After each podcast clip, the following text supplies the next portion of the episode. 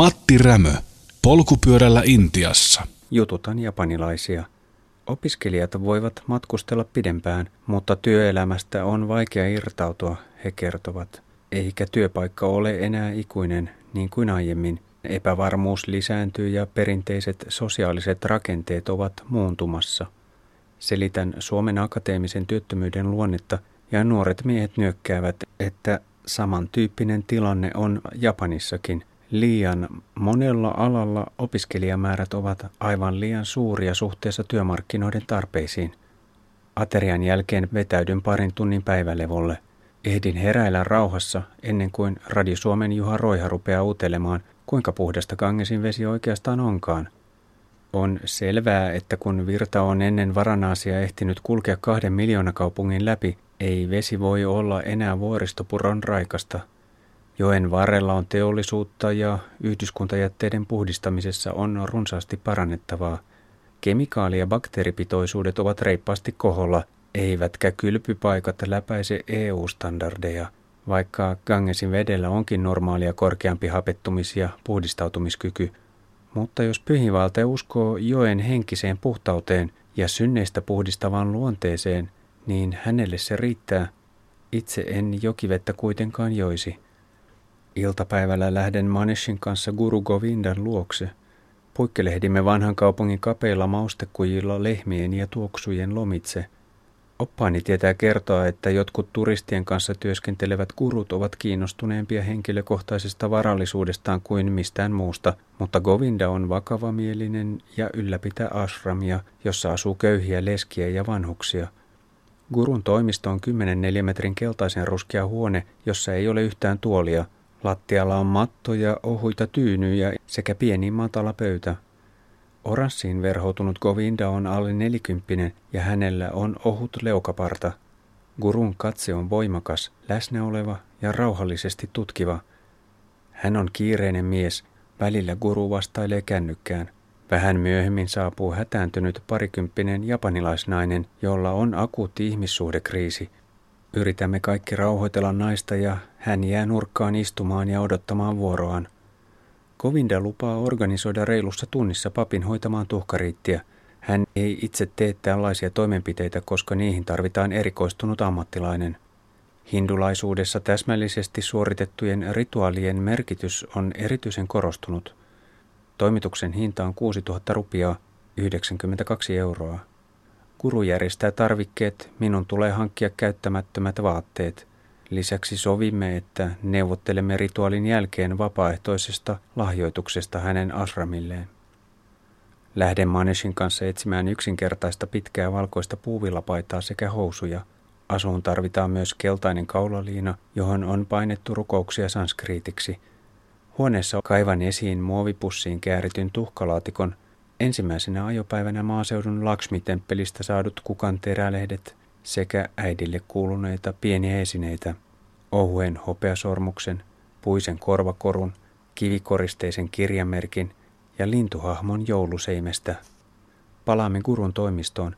Siellä ovat rituaaliainekset valmiina pienissä muovikasseissa, oransseja kukkanauhoja, valkoisia ja punaisia kukan terälehtiä, banaaneja, omenoita, kuivattuja kirsikoita, maitoa, jogurttia saviastiassa, riisijauhoja, pattelpuun lehdestä ommeltuja tarjottimia, pieniä keksinkaltaisia leivoksia sekä tulsiyrttiä, joka on basilikan sukulainen. Ganges on parin minuutin kävelymatkan päässä. Soutaja odottaa veneessä toverinsa kanssa. Valkoisen dotiin pukeutunut pappi saapuu melko pian. Ylävartalon verhona hänellä on kolme kaulassa riippuvaa rukousnauhaa sekä ohut valkoinen kangasnauha – pappissäädyn tuntomerkkinä.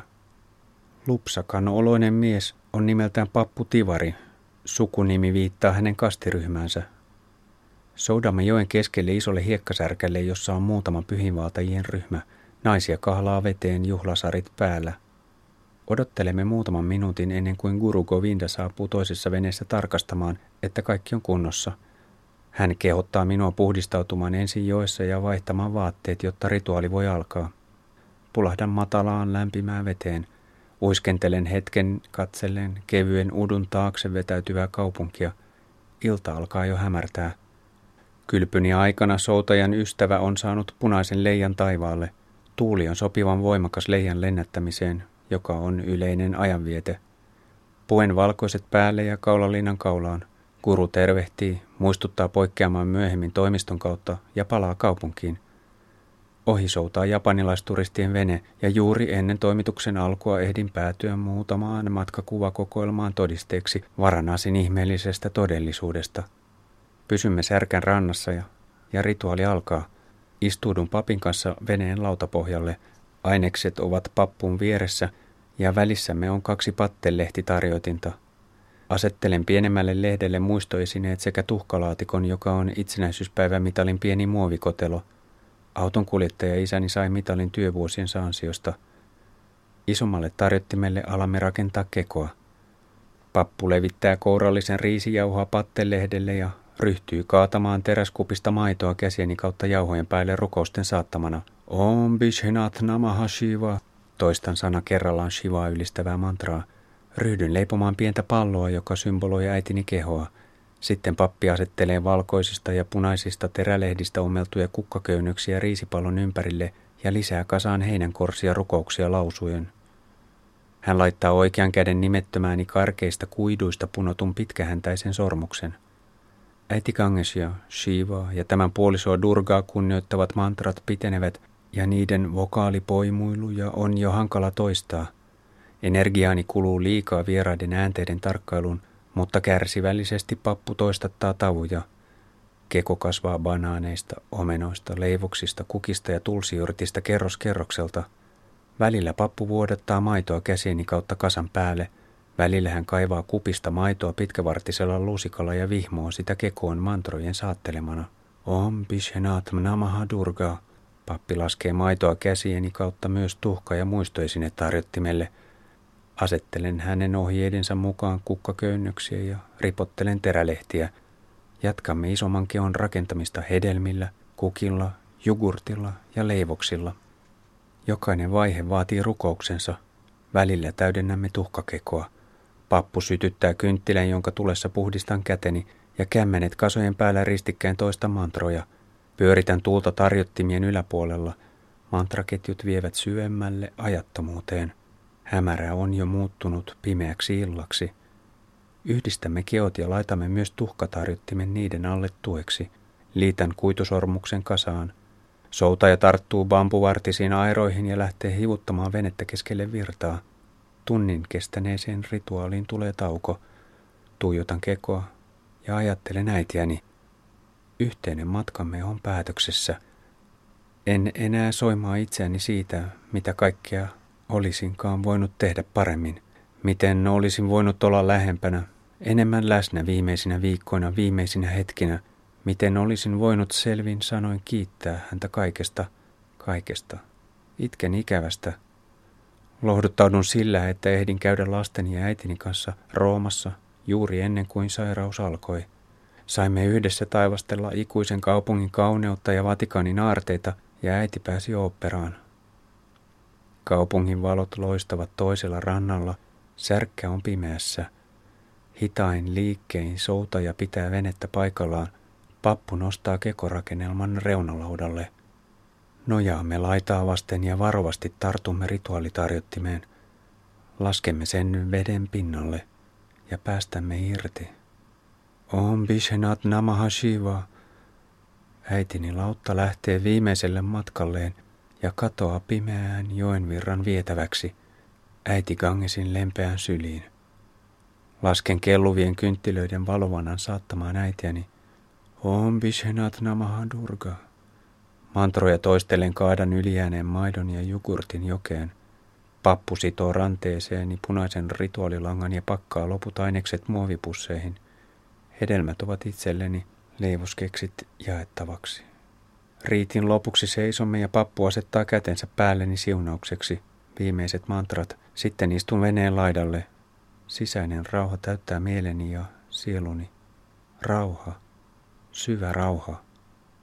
Hiljaisuuden rikkovat vain katilta raikaava laulanta ja kellojen kilkatus. Rantaudumme. Olo on epätodellisen kevyt, kun nousen portaita lehmien ohi kohti vanhan kaupungin kujia. Kiitän pappua ja nostan yhteenliitetyt kädet tervehdykseksi kasvojen eteen. Hymyillen keikuttelemme päätä. Maneshin kanssa poikkeamme gurun toimistoon, jossa tajuan tehneeni virheen, kun en käynyt rahaneuvotteluja loppuun saakka ennen rituaalia. Govinda alkaa esitellä vapaaehtoisen lahjoituksen vaihtoehtoja. Ajatuksena on tarjota lounas hänen asraminsa köyhille ja samalla kohentaa omaa henkilökohtaista karmaani, tekojen summaa, joka määrittelee tulevaisuutta seuraavassa vaiheessa elämän kiertokulkua. Mutta en ole oikeassa mielentilassa, jotta voisin tehdä taloudellisia pohdintoja useasta tarjolla olevasta vaihtoehdosta. Epäröintini aikana paikalle tulee brittiohjaaja, joka haluaa tehdä dokumenttielokuvan Guru Govindasta. Vetäydyn Britin lyhyen vierailun ajaksi toimiston eteen kapealle kujaterassille istumaan ja kokoamaan ajatuksia. Päätän investoida karmaani 5000 rupiaa, 80 euroa. Sillä saa perus Dalbatin chapateineen ja vihanneksineen asramin jokaiselle 200 asukille. Minulla ei ole mukana tarpeeksi rahaa ja lupaan palata seuraavana päivänä maksamaan loput 3000 rupiaa. Guru keikuttaa päätään hyväksyvästi. Käyn hotellissa vaihtamassa vaatteet ennen kuin lähden illalliselle edellispäivän ruokapaikkaan. Dalbatin lisäksi tilaan aamua varten chapateja, jotka kääritään sanomalehteen. Käväisen vielä Dasasvamedgatilla, jossa iltapuuja on juuri päättymässä. Laulannan viimeiset mantrat hiipuvat viereisen temppelin kellojen kilkkeeseen. Sitten suuntaan vanhan kaupungin hämärään. Vaeltelen ilman selkeää päämäärää ja eksyn lievästi. Päädyn muslimikortteleihin, joiden kujilla ei vaeltele lehmiä – Kirjapainon jyske kaikaa kapean kadun seinillä. Löydän joen suuntaiselle pääkadulle, josta käännyn takaisin kohti Dasasvamedkatia. Olen yhtäkkiä melkoisen markkinatungoksen keskellä. Pujahdan pikkukujien verkostoon, joka tuoksuu mausteelta ja suitsukkeelta ja jossa puujakellot raikaavat ja lehmät etsivät syötävää. Varanasi on hämmentävän ihmeellinen, unenomainen, meluisa ja ahdas – Kultaisen Visnutemppelin edessä päivystää poliisi. Pyhättöä pidetään potentiaalisena terrorikohteena, enkä pääse pikkureppuni vuoksi sisälle. Jatkan vielä hetken vaellusta ennen kuin suunnistan kotikujalla ja tutun navetan ohi. Kapuan väsyneenä huoneeseen, jossa uuvahdan saman tien raskaan päivän päätteeksi. 26. syyskuuta, perjantai, Varanasi 0 kilometriä kautta 900 kilometriä, 43 euroa. Aamiaisen jälkeen lähden Maneshin kanssa gurun toimistoon maksamaan loppusummaa köyhien ateriasta. Kovinda ehdottaa, että voisin lähteä itse jakamaan ruokaa asramiin, saadakseni konkreettista kiitosta lahjoituksestani. Ajatus tuntuu oudolta, enkä välitä osallistua sosiaaliseen näytelmään, jossa parisataa köyhää ylistäisi investointiani parempaan karmaan. Kiitän vielä gurua rituaalin järjestämisestä ja poistun aurinkoiselle kujalle. Jatkan kierrosta Manishin kanssa – Ensin korjautan ajokenkää kadun kulman suutarilla, joka tekee rikkoutuneen metallikiinnikkeen tilalle ylimääräisen reijän nauhojen sitomista varten. Silkkikaupassa yritän teettää ohuita silkkisukkia talvipyöräilyä varten, mutta puodin paras räätäli ei ole paikalla, eikä hankinta onnistu. Manesh opastaa vielä hyvään nettipisteeseen, jossa askartelen yli neljä tuntia valokuvien ja teksti-tv-raporttien kanssa. Välillä yhteys palvelimelle on poikki, välillä sähköt katoavat, Nettiyrityksellä on kuitenkin oma aggregaatti ja voin jatkaa työskentelyä. Työpisteen haittana ovat aggregaatin ja mopojen pakokaasut, jotka tunkevat avoimesta oviaukosta sisään. Reilun metrin päässä kaahavien mopoilijoiden tööttäily kaikuu kujilla terävänä meluna. Jokunen ohi kulkeva lehmä seisahtuu oven eteen hamuamaan roskakori pahvilaatikosta syötävää. Toisella puolen kujaa miehet läträävät maitoheran kanssa – Muutama kerjäläinen yrittää päästä osingoille, mutta nettiyrittäjä häätää heidät eteenpäin. Palaan hotellille, jossa maksan Maneshille hänen opas- ja järjestelyurakoinnistaan 500 rupia, 8 euroa. Summa on ilmeisesti kohtuullisen hyvä, koska hän tyytyväisesti kiitellen poistuu saman tien. Huoneessa seurailen naapuritalon tapahtumia, sillä yksi apinoiden reiteistä kulkee muutaman metrin päässä ikkunastani. Terassilla pikkupoika hätistelee harjalla apinoita kauemmaksi – Yhden muurin päälle on sementin sekaan valettu terävää lasimurskaa kulkemisen estämiseksi. Seuraavassa laumassa on nuori makaki, jolta puuttuu toinen käsi varsi kokonaan. Illalla menen joen rantaan seuraamaan pujaa. Valitsen vaihteeksi naapurikatin, jossa on myös viisi lautatasannetta kivijalkojen päällä nuorien pappien tuliesitystä varten. Alttareilla on kukkia, kotilon kuori, hieno jouhinen huiska ja korkea kynttelikkö. Ennen messua ylimääräiselle lautatasanteelle tulee yksinäinen sadhu suorittamaan oman eleettömän puujansa lyhyine tulirituaaleineen. Hän ehtii poistua ennen näytöstä. Portaille kertyy ihmisiä tungokseksi saakka, ja veneen vuokraajat pääsevät kiinni ansioihin välittämällä istumapaikkoja joen puolelta. Lehmiä maleksii yleisön seassa. Muusikot aloittavat säästyksen ja laulannan ylempää tasanteelta. Hare Krishna Shiva Ganga, Hare Krishna Shiva Ganga. Mantrojen rytmi on rauhoittava ja jään roikkumaan hetkeen, jossa ajantaju katoaa. Poistun ennen puujan loppua. Jaan tuhkarituaalista jääneitä leivoskeksiä ensin lehmille ja sitten portaikon yläpäässä odottaville kerjäläisille. Mutta kerjäläisiä ilmaantuu nopeasti lisää, eikä keksiä riitä kaikille. Joudun hipsimään reippaasti tieheni, etten jäisi anovien ihmisten piirittämäksi. Ruutiköyhien määrää on vaikea hahmottaa edes näin paikallisessa mittakaavassa. Käyn Dalbatilla samassa paikassa kuin aiempinakin iltoina – olen miettinyt perusruokalan maukkaaseen linssikastikkeeseen. Ravintolan nimi on Star. Toisella puolen katua olisi myös New Star, ravitsemusliike. Mietin, voiko nimien yhteys kytkeytyä jonkun mutkan kautta samassa kadunkulmassa sijaitsevaan CPIM-puolueen toimistoon. Intiassakin kommunistit ovat nimittäin jakautuneet useammaksi puolueeksi ja ryhmittymäksi. Marksistinen CPIM on näistä suurin – ja se on edelleen vaikutusvaltainen Länsi-Bengalin ja Keralan osavaltioissa. Vuonna 1956 Keralassa nousi valtaan maailman ensimmäinen aidosti vapailla vaaleilla valittu kommunistijohtoinen hallitus. Palaan majapaikkaan tuttua kujaa pitkin navetanoihin. Ostan varaparistoja ajolampuihin sekä taateleita, rusinoita ja cashewpähkinöitä seuraavan päivän koitosta varten. Vetäydyn huoneeseen pakkaamaan. Varanaasissa voisi helposti saada viikon tai kaksikin vierähtämään aivan huomaamatta, mutta minun pitää jatkaa raatamista. Laskeskelen päiviä. Seuraavaan määrään päähän tyttäreni koululle on matkaa 1500 kilometriä ja minulla on 14 päivää aikaa ehtiä puuneen. Urakka on kova, mutta ei mahdoton. Seitsemäs luku. Ylängöllä pölypilvet sakenevat. 27. syyskuuta, lauantai, Varanaasi, Dramatganj – 120 kilometriä kautta 1020 kilometriä. Neljä euroa. Nousen jo puoli viideltä päästäkseni ajoissa liikkeelle ennen kuumaa aikaa. Joudun herättämään aulan sohvalla nukkuvan työläisen avaamaan metallisen haitarioven, jotta saan karavaanini liikkeelle. Pujottelen kujan ahtaudessa makoilevien lehmien ja vesipuhvelien seassa. Naudat eivät juurikaan välitä väistellä, ne eivät reagoi kilikelloon. Kivilaatolla on runsaasti tuoretta ja liukasta lantaa. Pääkadulla pysähdyn yksijalkaisen kerjäläismiehen eteen ja jätän hänelle tuhkarituaalissa käyttämäni valkoiset puuvillavaatteet. Kangesin ylittävä silta on muutaman kilometrin päässä. Netistä printattu kartta osoittautuu jälleen aivan liian ylimalkaiseksi ja sillalle vievää ramppia on vaikea löytää rantakorttelien labyrintistä. Joudun viidesti kysymään opastusta ennen kuin onnistun luovimaan puoli kilometriä pitkälle punaiselle terässillalle. Sillan juuressa kyyhöttää parin hehtaarin minislummi. Joidenkin asumusten seinät ovat tiilestä, useimpien tilapäismateriaaleista kuten laudoista, aaltopellistä, risuista ja muovikankaista. Aivan hökkeliryhmän vieressä on moguliajalta periytyviä ylellisiä puutarhoja, jotka ovat jo vähän rapistuneita. Niiden nurkissa kohoaa matalia minareettitorneja.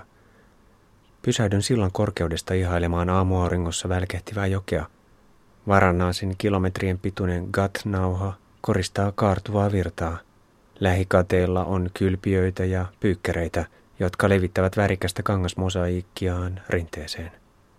Täältä Ganges jatkaa kulkuaan kohti Bengalinlahden mangroveryteikköistä laajaa suistoaluetta, jossa joki vuodesta toiseen muuntaa uomiaan. Vaikeasti asutettavilla seuduilla viihtyvät myös tiikerit, Bangladeshin puolella maaseudun köyhyys on niin armotonta, että maattomat viljelijät ovat levittäytyneet jopa suiston uloimmalle särkkävyöhykkeelle, jossa tulevaisuus on puhdasta arpapeliä tulvien ja ja mereltä nousevien myrskyjen armoilla. Sillan aamuliikenne on vielä väliä. Miehet työntävät kärryissä bambukuormia, polkupyörät kuljettavat vilja, peruna, sipuli ja sementtisäkkejä. Vespataksien oviaukoissa roikkuu seisovia matkustajia. Muutama kuorma-auto hönkii synkän mustaa pakokaasua ilmaan. Gangesin toisella rannalla reittini erkanee National Highway 2. Kahden viikon matkasta kohti Puunea aion viettää ensimmäisen viikon National Highway 7, jota pitkin poljen reilut 700 kilometriä lounaaseen Nakpurin saakka. Kapean kaksikaistaisen National Highway 7 alkupää on kammottavassa kunnossa. Risteystaajaman karkea kivetys ei onnistu tasoittamaan tienpohjan aaltoilevaa ja rikkonaista muotoa. Sakeat pölypilvet heikentävät näkyvyyttä, kun raskas liikenne kiihdyttelee kuopissa. Taajaman jälkeen onneksi edes täristävä kivetys päättyy. Tunti kerrallaan sinnittelen eteenpäin pölyä niellen. Välillä päällyste puuttuu kokonaan satoja metrien matkalta. Kuopat suurenevat. Alkumatkan hyväkuntoinen valtatie on täällä enää vain ylellinen haave. Taajamaraittien puoteja ja kauppakärryjä kuorruttaa hieno hiekkapöly. Apteekki muovipussissani olisi paperinen hengityssuojainkin, mutta pahteen ja suojaimen yhteisvaikutus tekisi hengittämisestä todennäköisesti liian raskasta. Keskityn ajamaan suu kiinni. Kolmannella tauolla nukahdan tuolille Dalbatin jälkeen. Onnistun torkkumaan puolisen tuntia, vaikka TV vyöryttää katon rajasta meluisaa viihdettä, joka koukuttaa koko taajamaruokalan väen. Nokosista piristyneenä löydän uuden vaihteen polkemiselle. Tie kohentuu, pölypilvet harvenevat ja maasto alkaa kumpulla lievästi. Penkereille ilmestyy puukuja, joka suo edes vähän varjoa armottomassa kuumuudessa. Lämpötila on 34-36 astetta. Vasta tuli vilvoittaa kovin niukasti. Rengasmekaanikkojen puoteja komistavat kymmenien autonrenkaiden kasat, jotka edustavat harvinaisen selkeää markkinointiviestintää. Tulkinnanvaraisempaa informaatiota ovat puolestaan monen kuorma-auton etupeltiin kiinnitetyt isot varoituskolmiot, joita on usein vielä kaksi rinnakkain. Eivät kai ne sentään korvaa ajovaloja pimeässä. Ehkä ne viittaavat siihen, että pysäköityjä kuorma-autoja voi olla tien päällä missä vain. Kuorma-autojen takapuskuriin on tavallisesti maalattu ajoneuvokohtainen nopeusrajoitus 40 km tunnissa. Seuraavalla tauolla pysähdyn kioskille korjaamon viereen Mirtsapurin kaupungin liepeillä. Tänään ei ole ollut vaikeuksia kolan löytämisessä ja nyt sitä on tarjolla jopa jäätäväin kylmänäkin. En ole jäisen juoman ystävä, sillä kuumuudessa se puskee vain nopean hien pintaan, mutta kylmiä pulloja voi painaa vilvoittavasti niskaa ja paljaita jalkoja vasten. Istun kioskin penkille ja riisun kengät. Nopeasti paikallaan 30 miestä ja lasta ihmettelemässä jäähdyttelyjäni. Tila on vähän, eikä varsinaisesti lepäämisestä tule mitään. Mirtsapurin jälkeen pääsen ajamaan parin nuorukaisen peesissä suojassa vastatuulelta, mutta tästä huolimatta väsähdän vain 10 kilometrin polkemisen jälkeen. Vetäydyn maantiekioskin varjoon. Saan vettä, jolla huhtelen pään ja jalat, mutta olo on niin voimaton, että jään puoleksi tunniksi makaamaan kivipenkille. Taateleilla ja manteleilla yritän saada itseni uudestaan liikkeelle. Pääsen jälleen pitkät pätkät tuulensuojassa eteenpäin, kun liimaudun pyöräilevien maatyöläisten perään. Loivasti nouseva maasto alkaa johdattaa pois Kangesjoen tasangolta kohti Niemimaan laajaa keskusylänköä. Vääntäydyn Lalganchin pikkukaupunkiin, jossa ei kuitenkaan ole hotellia tai guesthousea. Innokas, nuorukasti joukko vakuuttaa, että muutaman kilometrin päästä löydän kaiken tarvitsemani. He lähtevät oppaiksi ja ryhmään liittyy myös poikien ystäviä matkan varrelta. Saan kuuden saattajan joukon menemiseni tueksi. Ryhmän vanhin esittäytyy opettajaksi, mutta tästä huolimatta keskustelu ei ole kovin sujuvaa kielimuurin puolivarjossa – Viiden kilometrin päästä löytyy poikkeuksellisen siisti pihapiiri, jossa on muutama sänky katetussa avarassa tilassa, mutta huoneita ei ole, eikä sähköä, eikä ruokaakaan. Oppaani kertovat, että seitsemän kilometrin päässä on kaupunki. Päätän jaksaa sinne saakka. Karttani ei ole tarpeeksi tarkka. Sen mukaan lähistöllä ei ole merkittävää asutuskeskusta 50 kilometriin. Hämärä vaihtuu pimeydeksi. Tie on niin huono, että kuoppien varominen vaatii erityistä tarkkaavaisuutta – mutta muuta liikennettä ei ole paljoakaan. Saavun risteykseen, jossa on huoltoasema ja muutama ruokala rahtareille. Eihän tämä voi olla se kaupunki. Jatkan matkaa pysähtymättä, mutta mitään muuta taajamaa ei tule vastaan puoleen tuntiin. Nyt pitää löytää edes maantien ravintola, jossa on sänkyjä. Ensimmäisessä paikassa on ruoka-aika jo mennyt ohi. Kolmen kilometrin jälkeen löytyy toinen ruokala, jonka eteen on pysäköity kaksi kuorma-autoa. Avoimen, ikkunattoman ja ovettoman ruokalan katetussa etuosassa on viisi punossänkyä. Taaempana on varastonurkkaus, jossa on kaksi sänkyä lisää. Asetun raskaan kaapin suojaan ja talutan pyörän sisään sängyn viereen. Dalbatin jälkeen muokkaan polvituista ja paidasta tyynyn.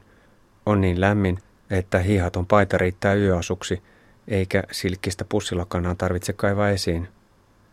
Väsymyksestä huolimatta en saa kuitenkaan nukahdettua, koska henkilökunta ja kuorma-auton kuljettajat roikkuvat TVn edessä Bollywood-elokuvan pauloissa. Nyrkkitappeluiden mäiske on rajua. Nousen vielä tarpeelle, mutta wc ei ole, vaikka ruokalassa asuvia miehiä on ainakin kolme neljä. Taskulampun valossa uskaltaudun vaeltamaan muutaman metrin roskaisella ja savisella takapihalla, jossa on rakennusjätteitä. Jokainen askel pitää ottaa varovasti, ettei kenkään tartu yllätyksiä. Retki onnistuu ilman haavereita, mutta käyttävätkö ravintolan työläisetkin takapihan noin vain improvisoidusti? Vai onko edes tietty osa pihasta varattu heidän käymäläkseen? Bollywood-rikolliset saadaan kiinni, rakkaus voittaa ja suvun yhtenäisyys on jälleen piirun verran vahvempi.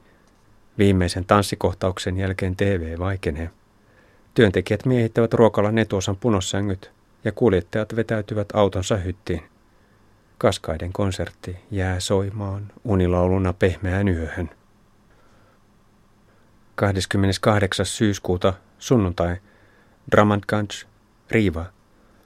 115 kilometriä kautta 1135 kilometriä, 11 euroa, Madhya Pradesh. Ruokala heräilee verkkaisesti auringon nousun jälkeen. Kengästäni loikkaa vihertävä sirkka – Takapihalla huomaan kesken aamutarpeiden, että pellonlaidasta kolmen nuorukaista tuijottaa kymmenen metrin päästä outoa heräilijää. Aamiaiseksi saan tuoretta chapatia. Muuratussa keittiönurkkauksessa on kolme tavallista tulipesää sekä nopea kerosiiniliesi. Alle kolmekymppiset työntekijät ovat tyytyväisiä, kun räpsin heistä muutaman kuvan. Vain yhdellä miehistä on housut, muilla on dotit. Kokkipojalla on lippalakki päässään. Kysyessäni yöpymisen hintaa ymmärrän elekielisestä viestistä, ettei se maksa mitään. Kun varmistan, etteikö yö todellakaan maksa mitään, yksi miehistä ilmoittaa lopulta sopivaksi hinnaksi 50 rupiaa 80 senttiä. Tunnin polkemisen päässä on seuraava pikkukaupunki, jota etsin eilen. Dramandganj sijaitsee Ylängön selkeässä saumakohdassa, sillä heti kaupungin jälkeen alkaa kolmen kilometrin metsäinen serpenttiinin nousu – Kuorma-autojen ryhmät jurnuttavat mäkeä ylös ja alas, ja nuorukaiset kuskaavat polkupyörillä risukuormia polttopuuksi kaupunkiin. Apinalla oma hyppii puustossa. Selviän yhdellä pysähdyksellä ylätasangolle, jonka reunassa on pieni pyhinvaelluskohde. Apina Jumala Hanumanille omistetun temppelin edessä on kaupan pikkupurtavaa ja uskonnollista tarvikkeistoa, kuten kuvia, rukousnauhoja ja kukkia. Vedän puun alla varjossa henkeä ja katselen keskiluokkaisia autoilevia intialaisperheitä, jotka käyvät pyhätössä kilkuttamassa kelloja. Hanuman kuuluu suosituimpien jumalien joukkoon. Hän on yksi Shivan inkarnaatiosta, demoneja vastaan taisteleva soturi, jonka toimenkuvaan kuuluu myös viisauden edistäminen. Hanuman on sitkeä ja uskollinen päämäärilleen. Hanumanin palvonta on yleistä vuoristoteillä – sillä apinajumalan erityisosaamiseen kuuluu matkaajien suojaaminen liikenneonnettomuuksilta. Ennen kuin palaan satulaan, tervehdin apinajumalaa nostamalla yhteen liitetyt kädet kasvojen eteen. Tie jatkuu kumpuilevana, mutta rajun kapuamisen jälkeistä pitkää alamäkeä ei tule. Saavun Madhya Pradesin osavaltiorajalle, jossa on satoja kuorma-autoja pysäköitynä tielle ja sitä reunustavalle hiekkaukiolle. Vapaata tilaa on juuri yhden kaistan verran – Tusina pieniä huolintayrityksiä selvittelee rahtareiden rajabyrokratiaa. Yhden konttorin edessä on läjä tyhjiä juomakoreja. Poikkean sisälle. Faksit laulavat ja pöydän mappipinot ovat melkoisia. Kärsivällisiä miehiä jonottaa paperit kädessään. Onnistun saamaan juotavaan parin minuutin odottelun jälkeen. Ylepuheessa Matti Rämö. Polkupyörällä Intiassa. Yle Puhe. Aamun parhaat. Minä olen Olka K. Hyvä analyysiä maailmasta, sitä ihmiset kaipaa. Puheen aamun vieras. Näin julistavat ainakin, sanoin teitä jo matkasaarnaajiksi herrat Riku Rantala ja Tunna Milonov. Hyvää huomenta nyt ensinnäkin hyvä tapaisesti. Bom Shiva. Huomenta. Kumorron. Te olette avanneet maailmaa ja silmiämme tuossa matkan varrella jo Madventures-ohjelmissa ja kirjoissa ja nyt edessä on sitten Docventures eli laatudokumentteja, joita katsotaan yhdessä ja joiden teema avataan jo ennen tätä kyseistä TV-ohjelmaa päivällä kello 13. Teidän oma talkshowne alkaa ensi viikolla Yle puheessa, joka on ihan mahtavaa saada sitten lehottaa, että työkavereita tässä ollaan. Eli tarjoatte mahdollisuuden A. katsoa televisiota ja B. kuunnella radiota yhdessä näinä aikoina, kun kaikki lataa kaikkea vaan Flixistä ja sitten onko se jo siellä iPadissa, kun miten se podcastina mm. tuolla jossain. Siitäkö on kyse, että Doc Ventures ensinnäkin ponnistaa maailmaan alatie kautta? niin, niin.